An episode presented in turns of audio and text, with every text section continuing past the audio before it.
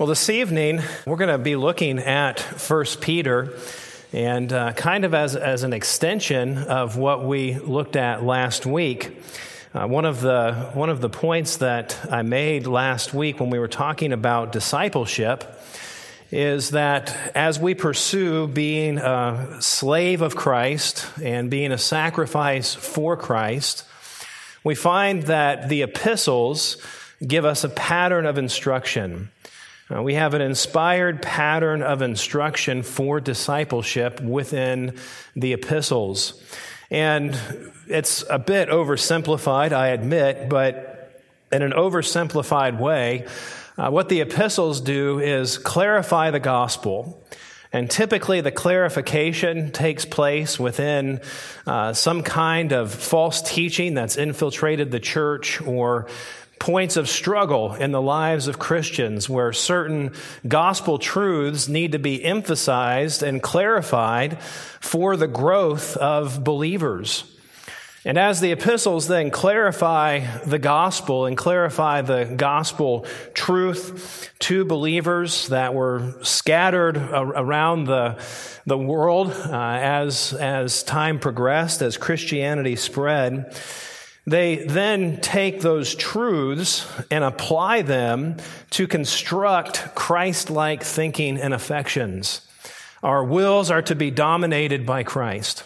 We're, we're to give ourselves as a sacrifice for Christ. And so, within the milieu of life, within day to day life, within the pressures of life, we need the instruction that the epistles give to us so that our minds are being structured according to the thinking patterns of Christ and our affections are being, are being informed according to what Christ loves and according to what he has said.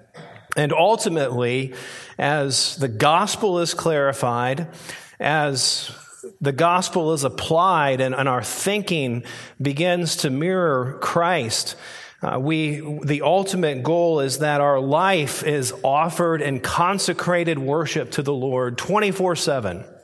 That we're always offering ourselves in consecrated worship to the Lord as we prepare for His return. So, I made the assertion that the epistles do this. They clarify the gospel and they help us to construct Christ like thinking and affections leading to consecrated worship. So tonight, what, what I want to do in 1 Peter is just kind of picture in your mind how does that look in an epistle? Can we look at that in detail?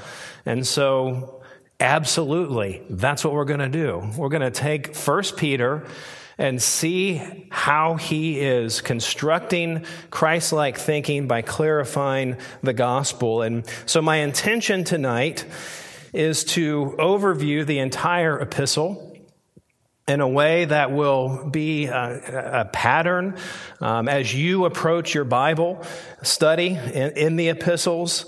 And I hope it'll be helpful in that way, uh, as well as just encouraging us and, and strengthening us in the faith from what Peter writes to us here in this epistle. And, you know, one way to understand how the epistles were were delivered originally, the apostles would write these letters and they would write them to churches. And very likely, the leader of a church would take that letter when the church gathered and read it. And that was the message this letter from the apostle. And so tonight, in a sense, that's what we're going to do. We're going to go through the whole sermon of First Peter and with comment, obviously, to see the progression of his thinking throughout the whole epistle.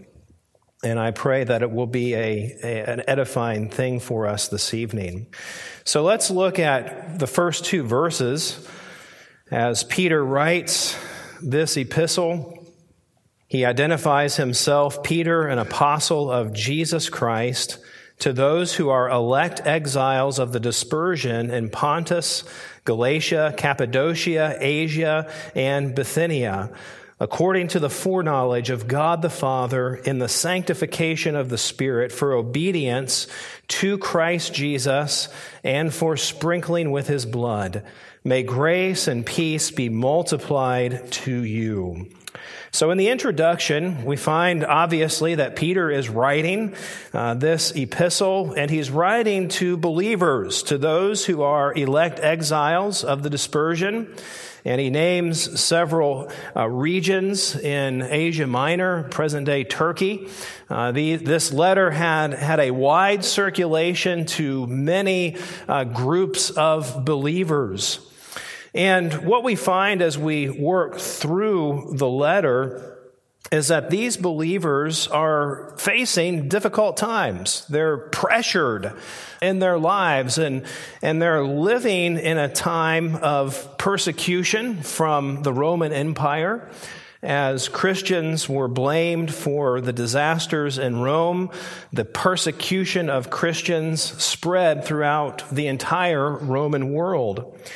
And so in verse 6, Peter writes, In this you rejoice, speaking about the gospel, though now for a little while, if necessary, you have been grieved by various trials, so that the tested genuineness of your faith, more precious than gold that perishes, though it is tested by fire, may be found to result in praise and glory and honor at the revelation of Jesus Christ.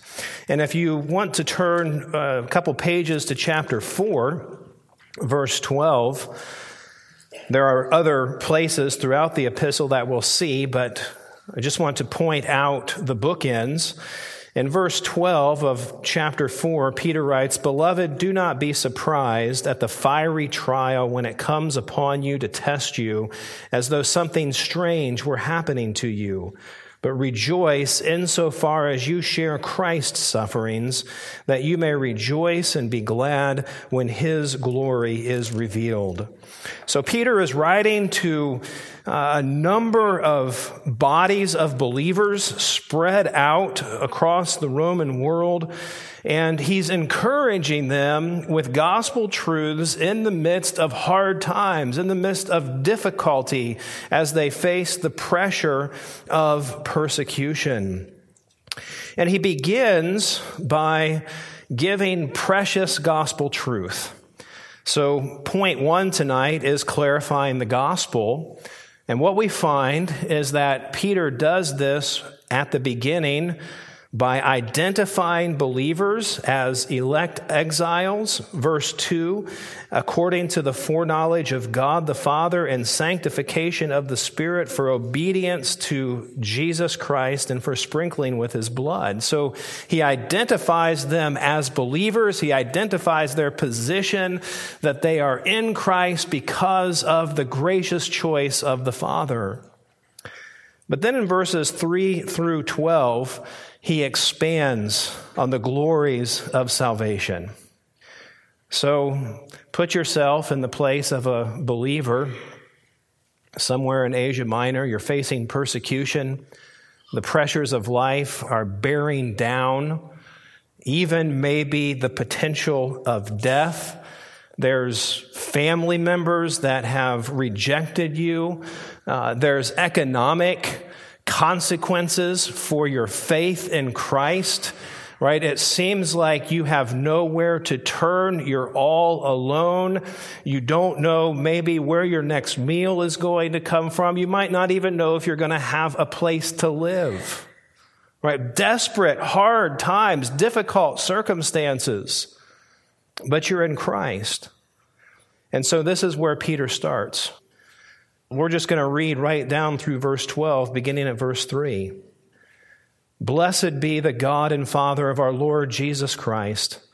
According to his great mercy, he has caused us to be born again to a living hope through the resurrection of Jesus Christ from the dead, to an inheritance that is imperishable, undefiled, unfading, kept in heaven for you who by God's power are being guarded through faith for a salvation ready to be revealed in this last time.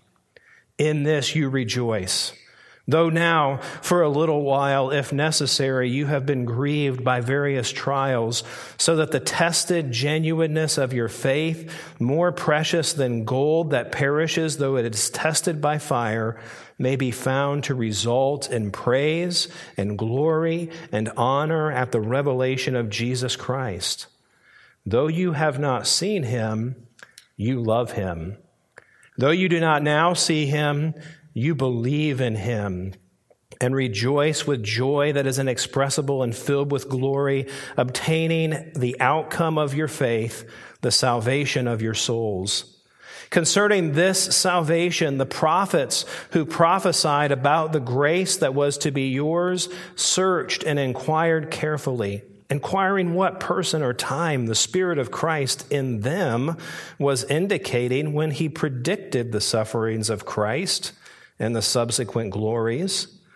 It was revealed to them that they were serving not themselves, but you, and the things that have now been announced to you through those who preach the good news to you by the Holy Spirit sent from heaven, things into which angels long to look.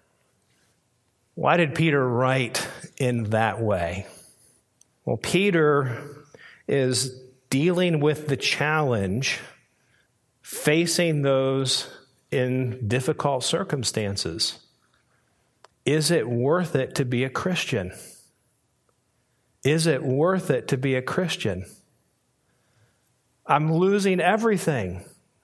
Life is hard.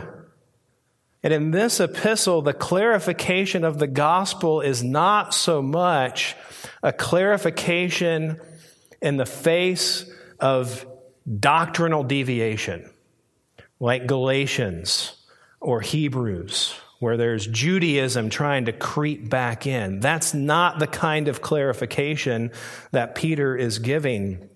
Peter is giving a clarification of the glories of the gospel to suffering believers, to believers that are facing hard times. And, and we can summarize this, and, and again, there's a, you know, we could spend a lot of time going through Peter. The goal is to summarize the whole book. So we keep that in mind as we're, as we're going through this tonight. So four, four statements that summarize what Peter is doing. First of all, he reminds them of the reality that the Father chose you and the Son cleansed you. And that's right at the get go. You were chosen, you were cleansed. This is your position. That's the reality. You were chosen by the Father and cleansed by the Son. And then in verses three through five, he brings the readers to remember the new birth and heavenly inheritance. Remember your new birth and your heavenly inheritance. Verse 3 Blessed be the God and Father of our Lord Jesus Christ. According to his great mercy, he's caused us to be born again to a living hope through the resurrection of Jesus Christ from the dead. And while you're losing everything on this earth, the inheritance that you have in Christ is imperishable, undefiled, unfading, kept in heaven for you. So the, the ones that are persecuting you, they can take everything on this earth, but they can't touch what's in heaven. And they can't touch you because you're guarded by the power of God. And even if they take your life, you'll end up right in the presence of God. And that'll be a theme that he develops through the, through the epistle. Remember your new birth and heavenly inheritance. And you can see how if, if you're sitting there and you've lost everything or about to lose everything, immediately your mind is elevated to the glories of what you have in Christ that you cannot lose because you've been born again and you have a heavenly inheritance. And so in verses 6 through 9, rejoice. Rejoice because God is refining your saving faith. The trials, are testing and they're refining and they're proving the genuineness of your saving faith. And as you go through trials, even at the expense of everything perhaps that the world has to offer, you love Christ, whom you've not seen, but you believe and you cling to Christ. Rejoice because God is refining your saving faith. And then the last portion in verses 10 through 12 concerning this salvation, the prophets who prophesied about the grace that was to be yours searched and inquired carefully, inquiring what person or time the Spirit of Christ in them was indicating when he predicted the sufferings of Christ and the subsequent glories. And Peter is turning the attention to reflect on the revelation. Reflect on the revelation concerning salvation.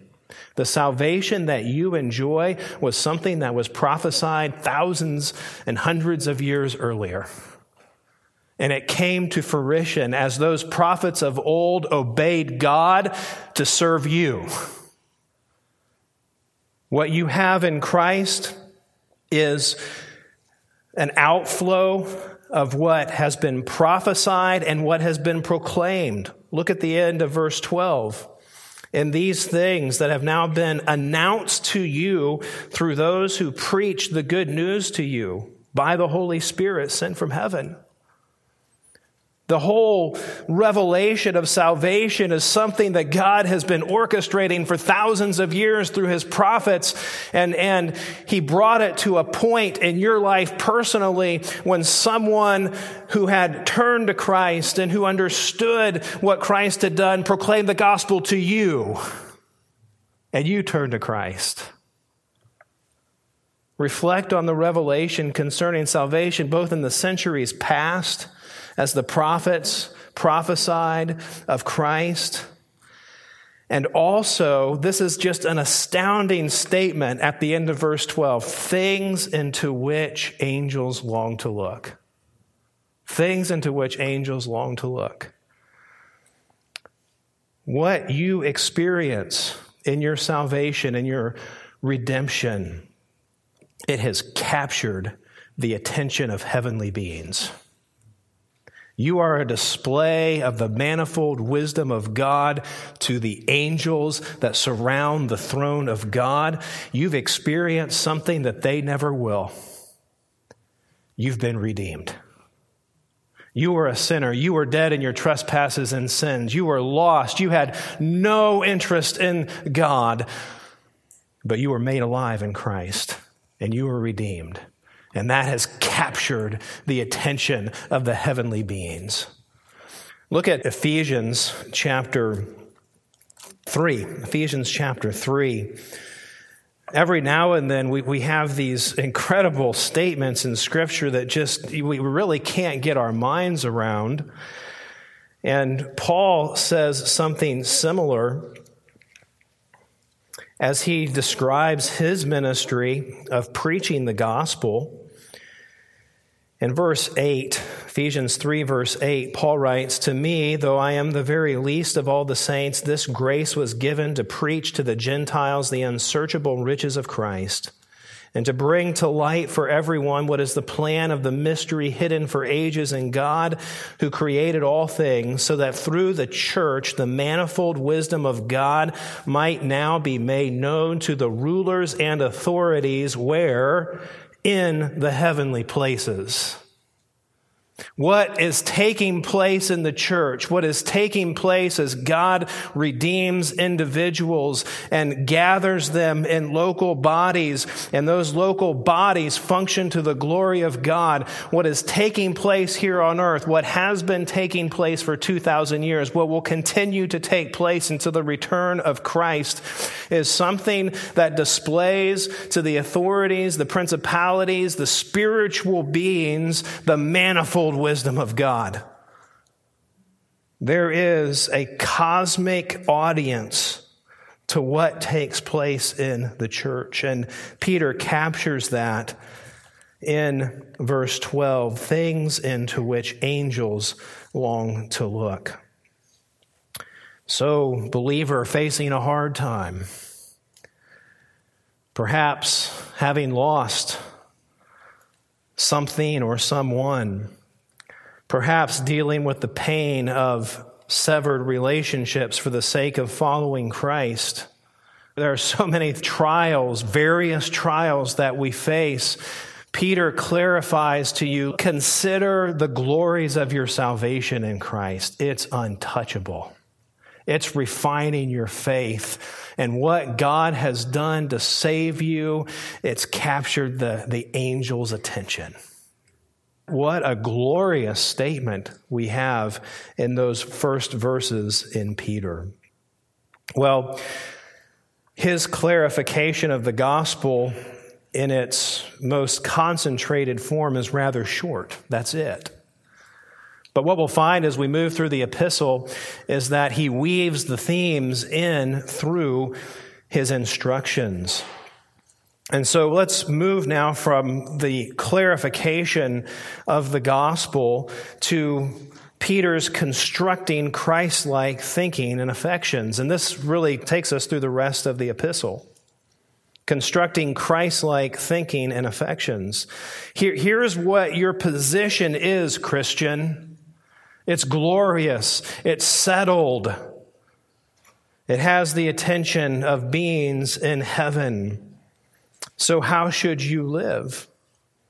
And, and let's just think for a moment before we jump into verse 13 what often is a temptation when we face trials? What are we tempted to do when life becomes difficult in our flesh? Well, one, one temptation is to proverbially throw in the towel. Look what following Christ has gotten me into. Is it really worth it? Is it really worth it to live a life that honors Christ?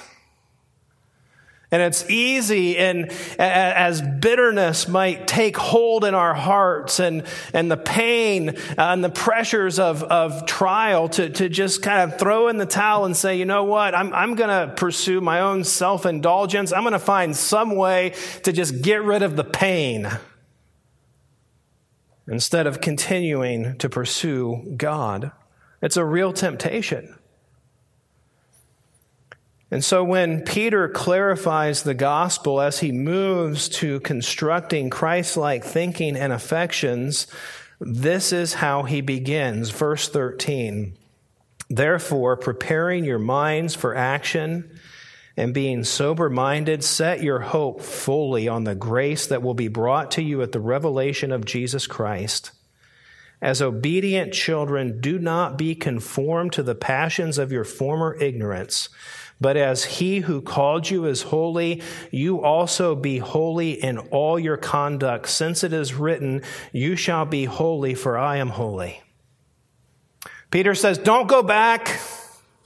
Don't go back. Don't be like the children of Israel who complained because they wanted the leeks and onions of Egypt when they were in the wilderness, when life got hard. Don't be like that.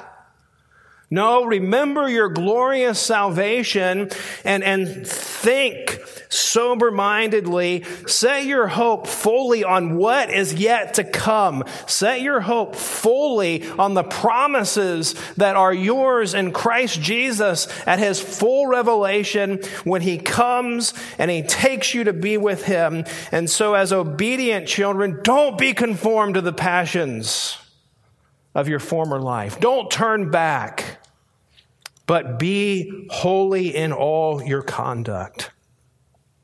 And so, what we find in chapter 1, verse 13, through chapter 2, verse 12, are general directions for holy living. General directions for holy living. And we're just going to read through the, the three sections that we have here. In verses 13 through 21 of chapter 1, Peter instructs the readers to think realistically.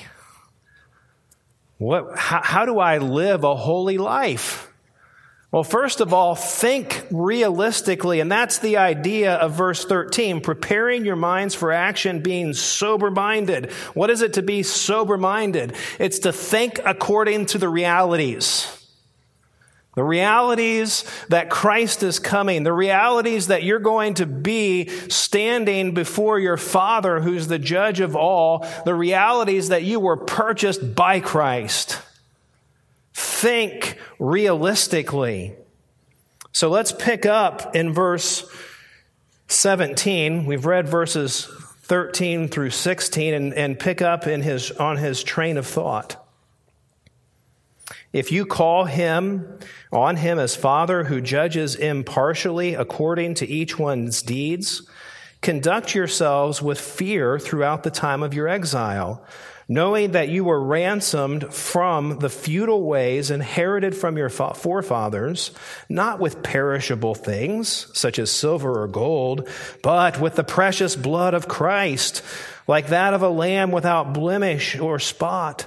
He was foreknown before the foundation of the world, but was made manifest in the last times for the sake of you who through him are believers in God, who raised him from the dead and gave him glory so that your faith and your hope are in God. Think realistically. Where is your faith and hope as a child of God? Where is your faith and hope as one purchased by the precious blood of Christ? It's in God. It's not in this world. It's not in the things of the world. It's not in the people of the world. It's in God. Gird up the loins of your minds. Think soberly. Think realistically. In verse 22, Peter transitions from our personal thinking process to the body. And so from chapter 1, verse 22 through chapter 2, verse 8, he instructs us to love earnestly, think realistically, and love earnestly. Verse 22. And yes, I am hoping to read through the whole epistle tonight having purified your souls by your obedience to the truth for a sincere brotherly love, love one another earnestly from a pure heart. Since you have been born again, not of perishable seed, but of imperishable, through the living and abiding Word of God. For all flesh is like grass, and all its glory like the flower of grass. The grass withers and the flower falls, but the word of the Lord remains forever. And this word is the good news that was preached to you. So if I'm going to love earnestly, I need to take in the word of God. To take in the word of God, chapter 2, verse 1. So put away all malice and all deceit and hypocrisy and envy and all slander, like newborn infants long for the pure spiritual milk that by it you may grow up into salvation, if indeed you have tasted that the Lord is good. We're pursuing love. We engage with the word. We put aside those sinful attitudes of our heart. And as we do that, as we pursue loving one another earnestly, what takes place?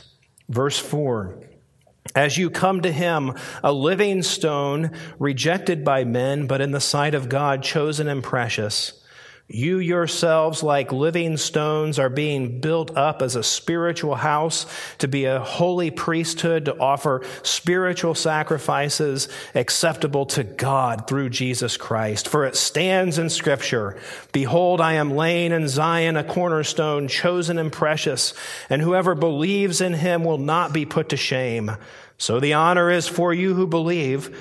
But for those who do not believe, the stone the builders rejected has become the cornerstone and a stone of stumbling and a rock of offense. They stumble because they disobey the word as they were destined to do.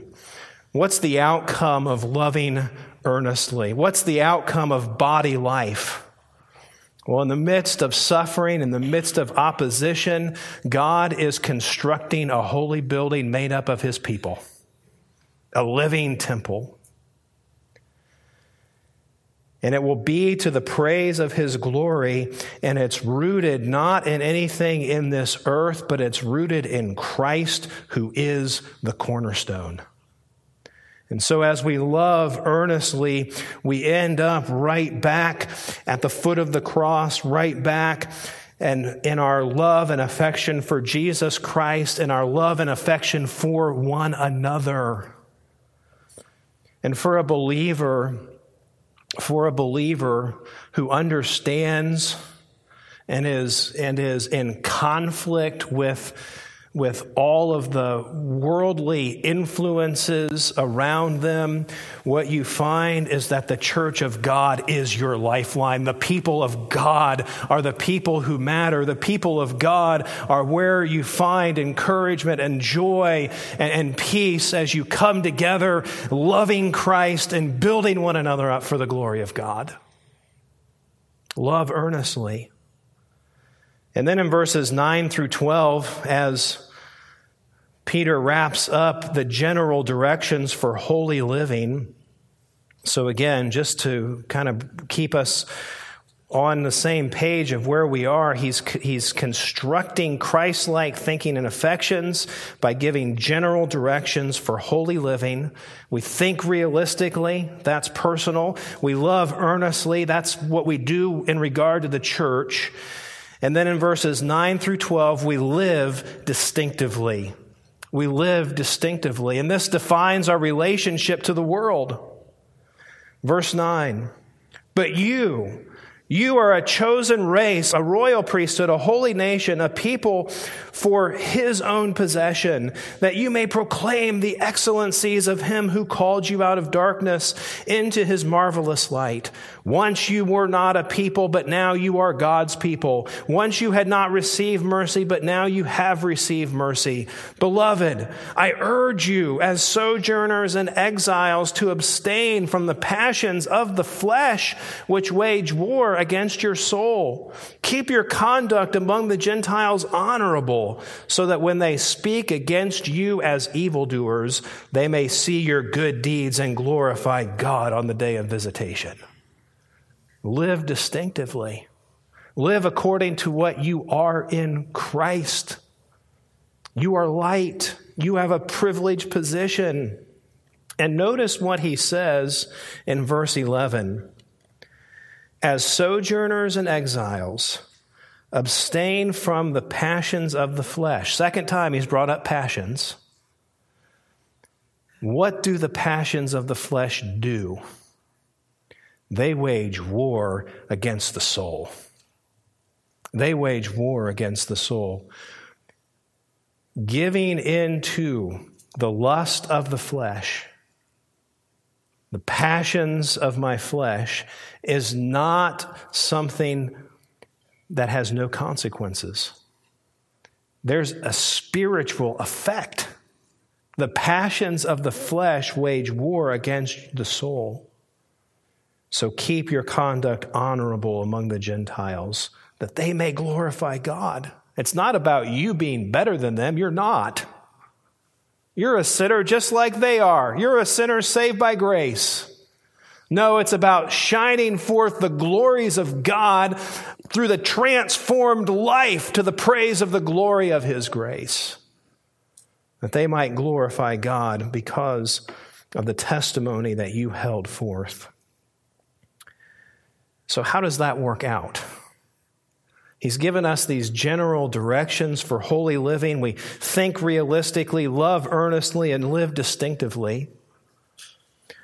But what we find uh, as Peter continues to construct Christ like thinking and affections is that he moves now from a general, general directions to specific applications for holy living. Specific applications for holy living. He begins in the public square. And in verses 13 through 25, he gives us two examples of holy conduct in public relationships.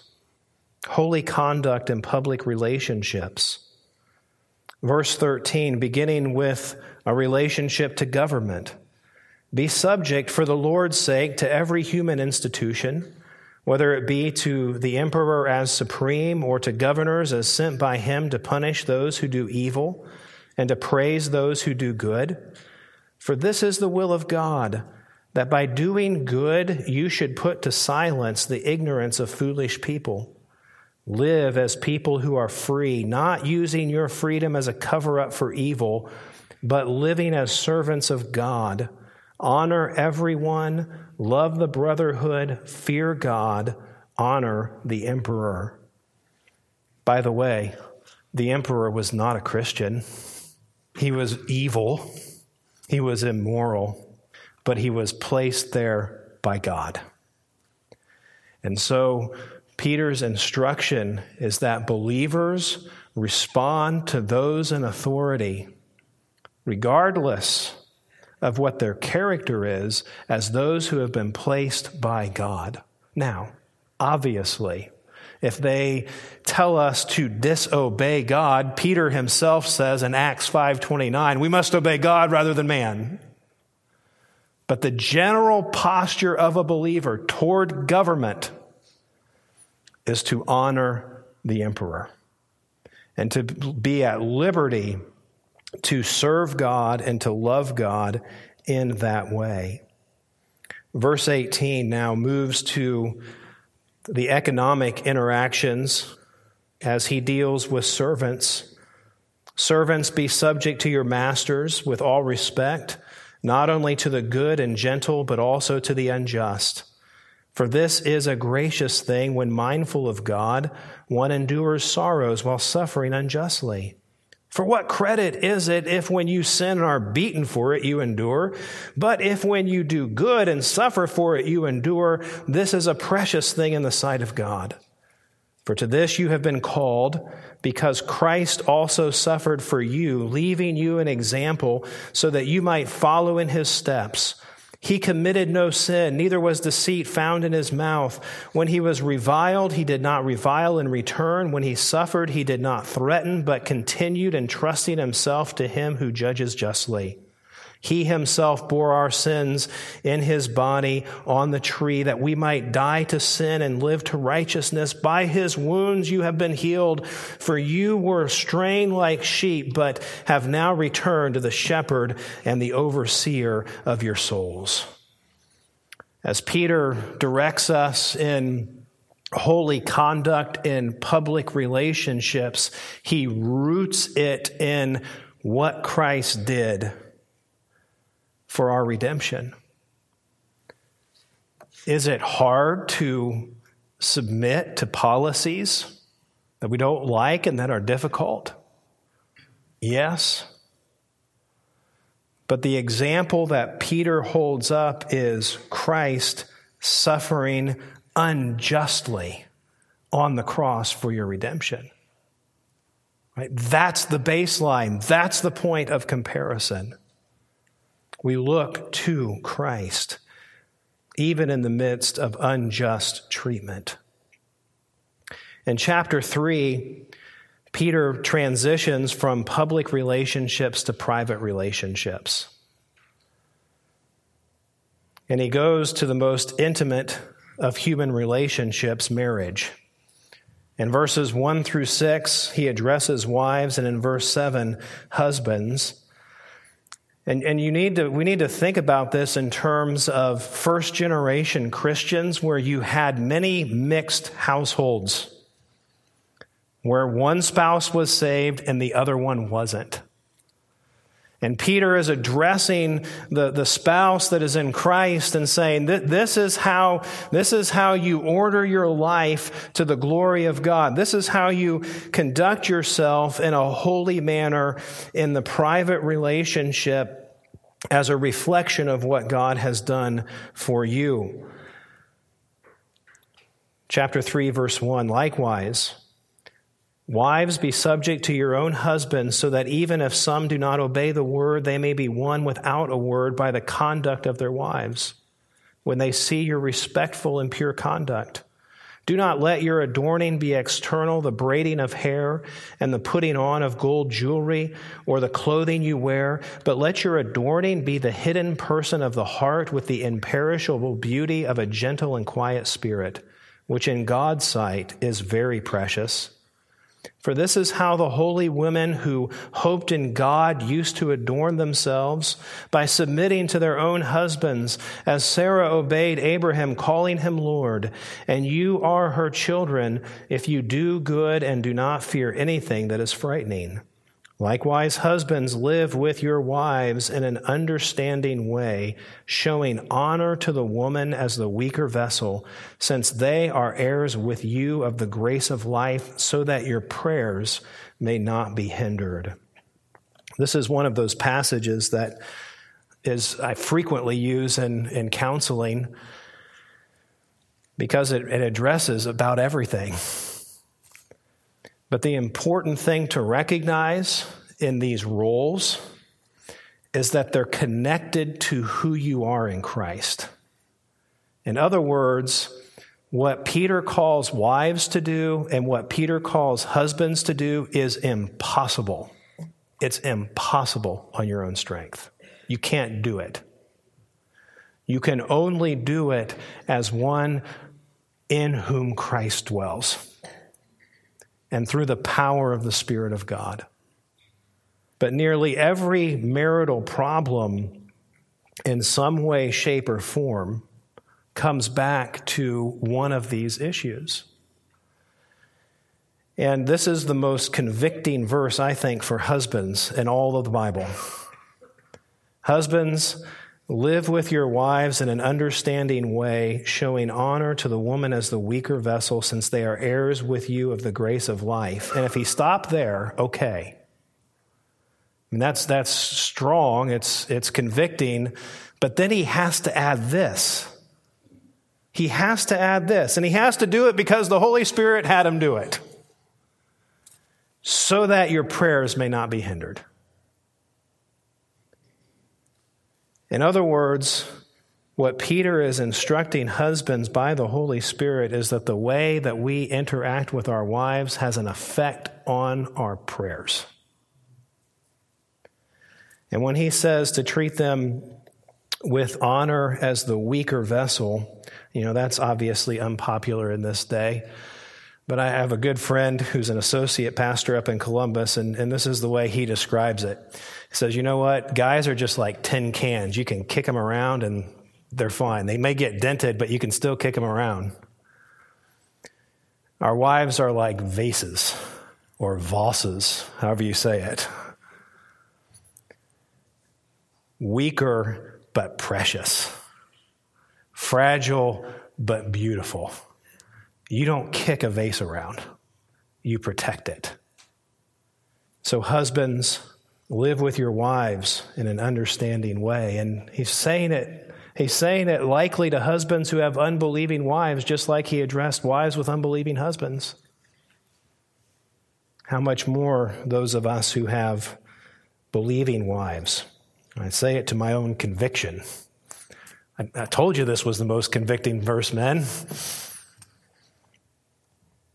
holy conduct in private relationships. And the last part of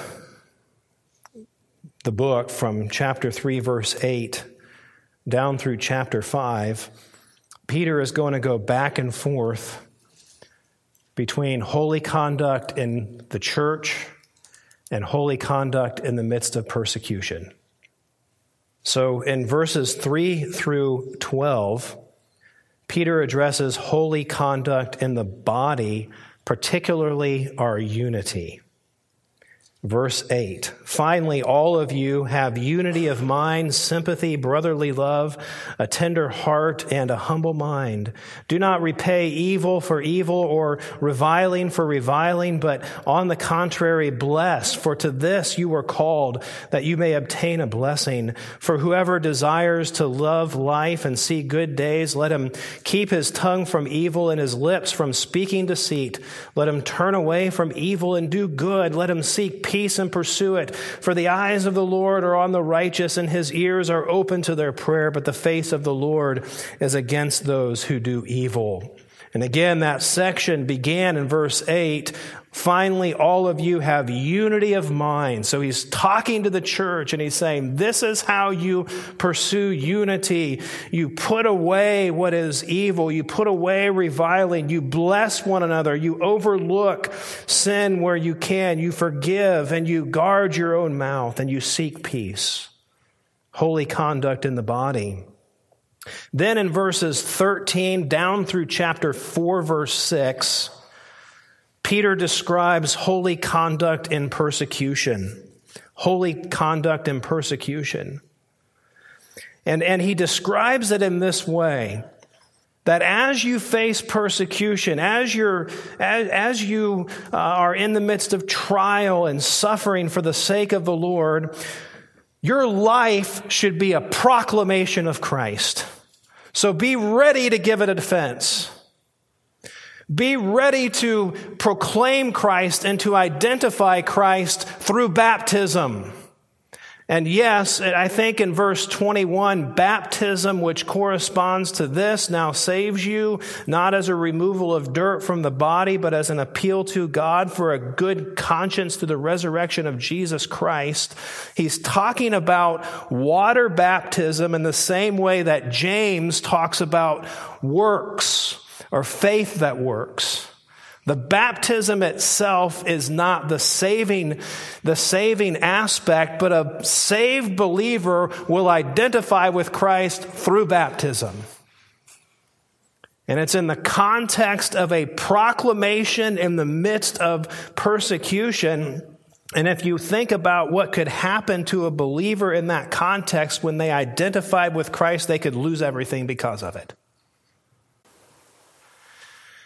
And then at the beginning of chapter 4, he deals with their proclamation in the midst of suffering through a holy life. Proclaim Christ through a holy life. So, holy conduct and persecution. Let's begin in verse 13. Now, who is there to harm you if you are zealous for what is good? But even if you should suffer for righteousness' sake, you will be blessed. Have no fear of them, nor be troubled. But in your hearts, honor Christ the Lord as holy, always being prepared to make a defense to anyone who asks you for a reason for the hope that is in you. Yet do it with gentleness and respect, having a good conscience, so that when you are slandered, those who revile your good behavior in Christ may be put to shame. For it is better to suffer for doing good, if that should be God's will, than for doing evil. For Christ also suffered once for sins, the righteous for the unrighteous, that he might bring us to God, being put to death in the flesh, but made alive in the spirit in which he went and proclaimed to the spirits in prison because they formerly did not obey, when God's patience waited in the days of Noah while the ark was being prepared, in which a few, that is, eight persons, were brought safely through water. Baptism, which corresponds to this, now saves you not as a removal of dirt from the body, but as an appeal or an answer to God out of a good conscience through the resurrection of Jesus Christ who has gone into heaven and is at the right hand of God with angels, authorities, and powers having been subjected to him. Since therefore Christ suffered in the flesh, arm yourselves with the same way of thinking. For whoever has suffered in the flesh has ceased from sin, so as to live the rest of the time in the flesh, no longer for human passions, but for the will of God. For the time that is past suffices for doing what the Gentiles want to do, living in sensuality, passions, drunkenness, orgies, drinking parties, and lawless idolatry. With respect to this, they are surprised when you do not join them in the same flood of debauchery, and they malign you, but they will give account to him who is ready to judge the living and the dead. For this is why the gospel was preached even to those who are dead, that though judged in the flesh the way people are, they might live in the spirit the way God does.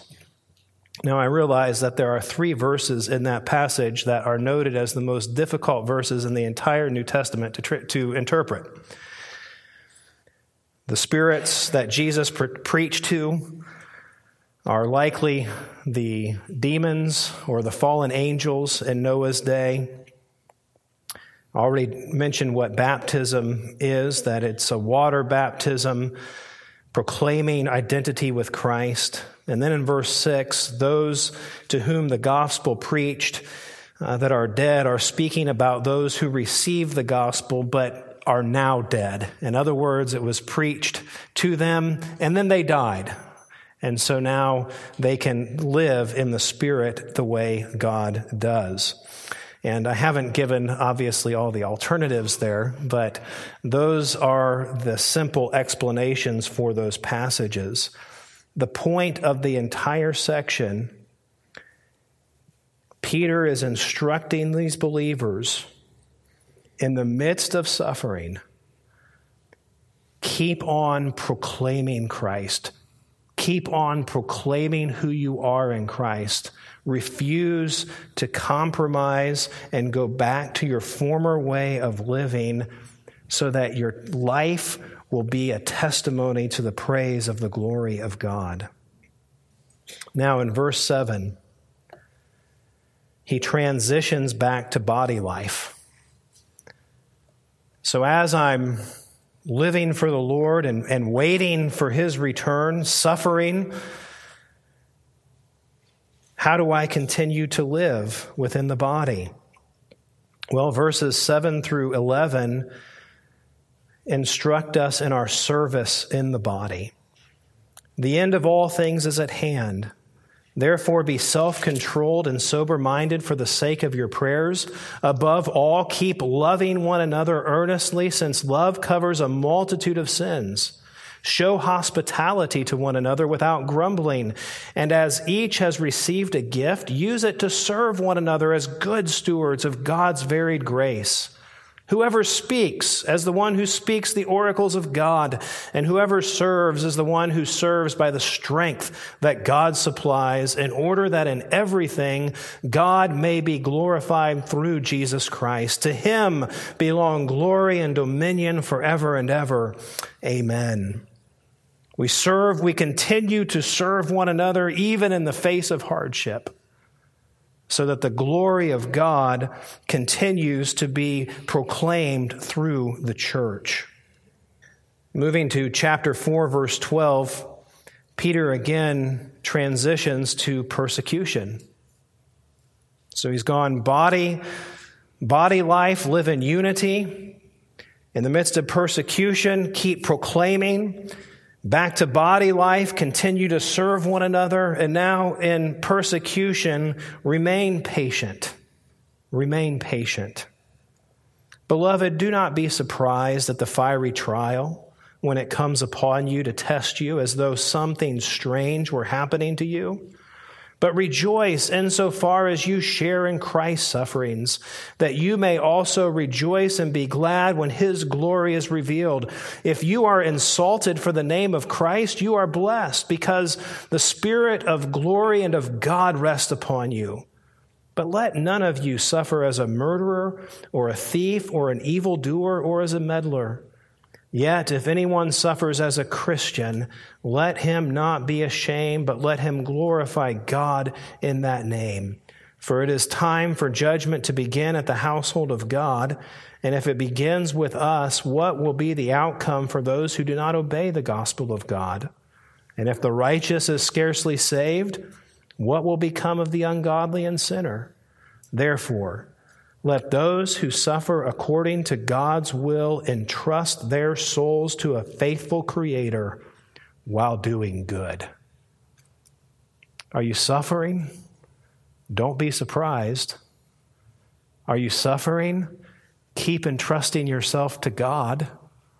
Are you suffering? Keep doing good. Be patient. Well, we're almost done chapter 5. Back to body life. He's taught us about unity, about service, and now in verses 1 through 5, we're taught about humility. Humility. So I exhort the elders among you as a fellow elder and witness of the sufferings of Christ as well as a partaker of the glory that is going to be revealed, shepherd the flock of God that is among you, exercising oversight not under compulsion, but willingly, as God would have you, not for shameful gain, but eagerly, not domineering over those in your charge, but being examples to the flock. And when the chief shepherd appears, you will receive the unfading crown of glory.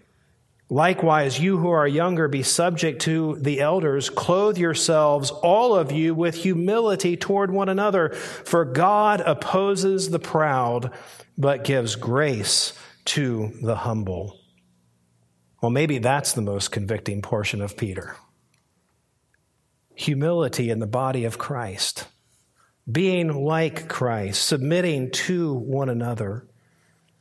And again, it's related all the way back to who we are in Christ because it's impossible otherwise. Well, in verses 6 through 11, Peter summarizes holy conduct. Humble yourselves, therefore, under the mighty hand of God, so that at the proper time he may exalt you casting all your anxieties on him because he cares for you. Be sober minded, be watchful. Your adversary, the devil, prowls around like a roaring lion seeking someone to devour. Resist him, firm in your faith, knowing that the same kinds of suffering are being experienced by your brotherhood throughout the world. And after you have suffered a little while, the God of all grace, who has called you to his eternal glory in Christ, will himself restore, confirm, strengthen, and establish you. To him be dominion forever and ever. Amen. What's at stake? What's at stake as we, as we saturate our minds in the gospel? What's at stake as we respond to the instruction and the directions of Christ to, to set aside the passions of our flesh that wage war against the soul? Well, Peter reminds us that there is, again, there is a spiritual battle going on. Our salvation has captured the attention of heavenly beings, and we also have a spiritual foe, the devil, who is intent on keeping us from being effective in our service to God. And so, as Peter wraps up the epistle, calling suffering, pressed, tired, trial ridden Christians to serve Christ, he reminds us and elevates the stakes by, by telling us there is a spiritual conflict going on here. So continually humble yourselves under the mighty hand of God, knowing at the proper time He will exalt you. And you can cast all your cares on Him because He cares for you. So think according to those realities. Think realistically, be sober minded and watchful because you do have an adversary prowling around like a roaring lion seeking someone to devour. Resist him firm in the faith. And understand that this is a conflict that is going on wherever the body of Christ exists. But ultimately, your suffering is just a little while right? Think about your suffering like the, like the dash between the birth and death dates on a gravestone. It's not very big. After you suffered a little while, what then? Well, the God of all grace, the God of all grace, who has called you to his eternal glory in Christ, will himself restore, confirm, strengthen, and establish you. To him be dominion. Who's in charge? To him be dominion forever and ever. Amen. And he closes by Silvanus, a faithful brother, as I regard him, I've written briefly to you, exhorting and declaring that this is the true grace of God. Stand firm in it she who is at Babylon, who is likewise chosen, sends greetings. and so does Mark, my son. Greet one another with a kiss of love. Peace to all of you who are in Christ. Peter clarifies the gospel. It's glorious. He helps us to construct Christ like thinking and affections with general directions for holy living and specific applications for holy living. And as we wrap up, I just want to point out three themes of consecrated worship. First of all, pattern your response according to Christ's suffering. How many times did we come across that in the passage or in the book? Chapter 1, 11, and verses 17 and 19. Chapter 2, 21 through 25. Chapter 3, 18, 4, 1, 4, 13, 4, 16, 19, 5, 1, and 10. Christ's sufferings. So, as you pursue Christ like thinking and affections, pattern your response to the suffering, to the trials, to the difficulties. Pattern your response according to Christ's suffering.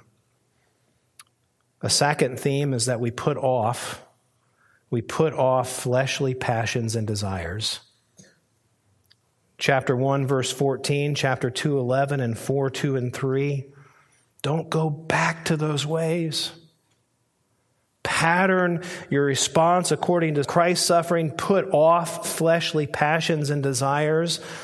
And, and ultimately, ultimately, place yourself in God's hands. Look at chapter 2, verse 23. Speaking of Christ, when he was reviled, he did not revile in return. When he suffered, he did not threaten, but continued entrusting himself to him who judges justly. Now, look at chapter 4, verse 19.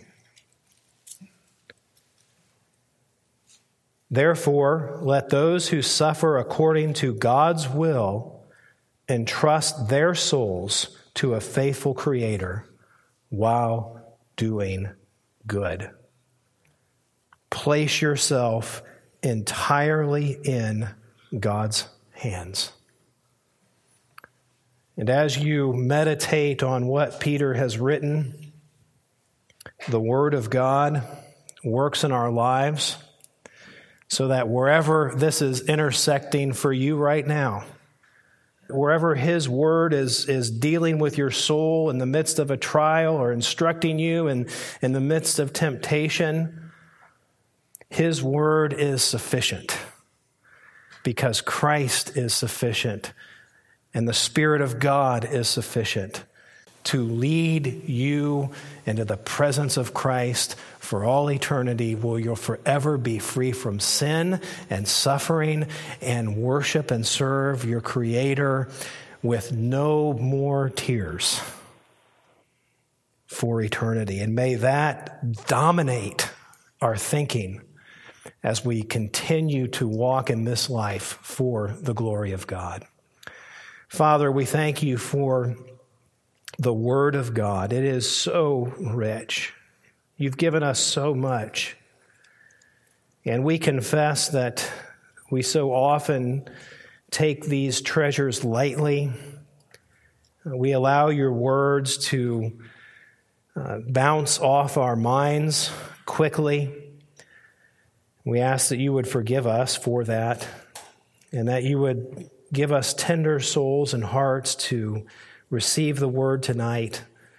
We thank you for the encouragement of Peter, and we ask that Christ would dominate our thinking even as we leave tonight for your glory. And we pray it in Jesus' name. Amen. Thanks for listening from Truth Community Church in Cincinnati, Ohio.